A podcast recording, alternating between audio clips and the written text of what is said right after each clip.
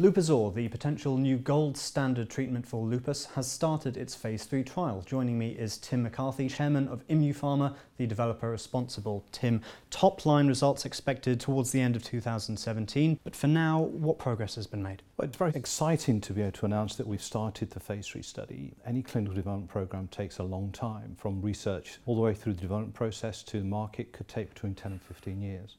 So to be right at the end now in the, in the final phase 3 development is exciting, both for us as a company, but perhaps more importantly for patients, because this is a disease, lupus, which is a severe disease for patients. There aren't that many effective treatments on the market at the moment, and if we can be successful in this study, then it will be fantastic news for those patients. You kickstarted the next stage of development uh, back in December with an investigators meeting. Can you talk me through the announcements that were made there, as well as the next milestones that you expect to be crossing? Yes, of course. The investigators meeting we held in Paris just before Christmas, as you say, and that's uh, an opportunity to bring together all the clinicians and the, the lead investigators on the study from all across the United States, across Europe in one place, so they can all compare notes and we can brief them and make sure everybody is, is geared up to, to do the study. And what we've announced since then is the opening of sites in the United States, uh, the recruitment of patients and actually dosing of patients in the States, and that's up to 10 sites.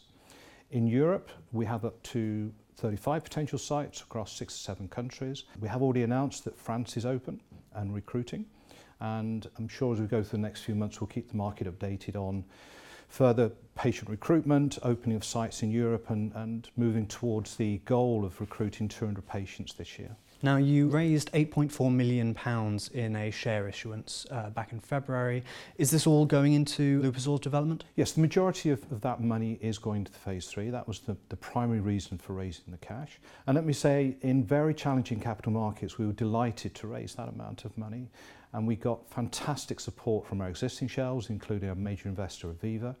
But we also had some new specialist investors came in, which is always very pleasing.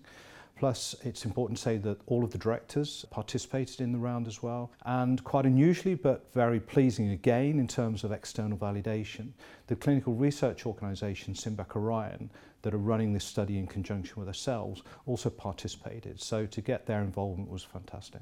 As you say, very challenging conditions to acquire that amount of capital. Talk me through the potential for Lupuzor and what managed to convince shareholders to invest. I think it's a couple of things when you're trying to attract uh, both existing investors and new investors into a fundraising.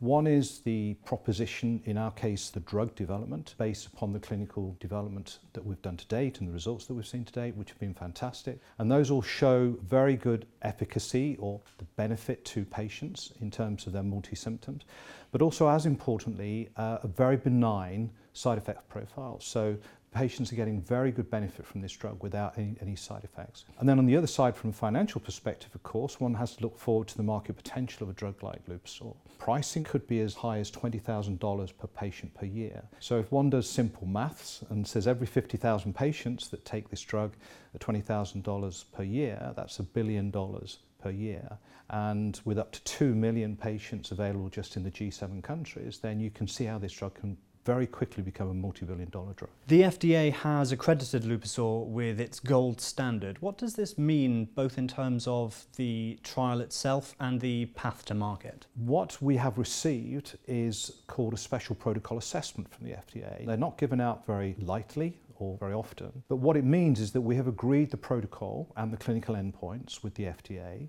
and providing we deliver those, which we expect to do, then there is no reason why the drug won't be approved. And that's, that's a very important external validation from the FDA, but it also provides a very clear route to market. In addition to that, we have fast track approval. So normally when you put your file in with all the clinical data for approval, it will take at least 12 months for the FDA to turn it around. With fast track, you get six months so that halves the time for review. I think it's worth adding here that the number of patients we've got in the phase 3 study is relatively small compared to other phase 3 studies. And that again just validates the, the FDA view of the clinical data to date and the benign safety profile.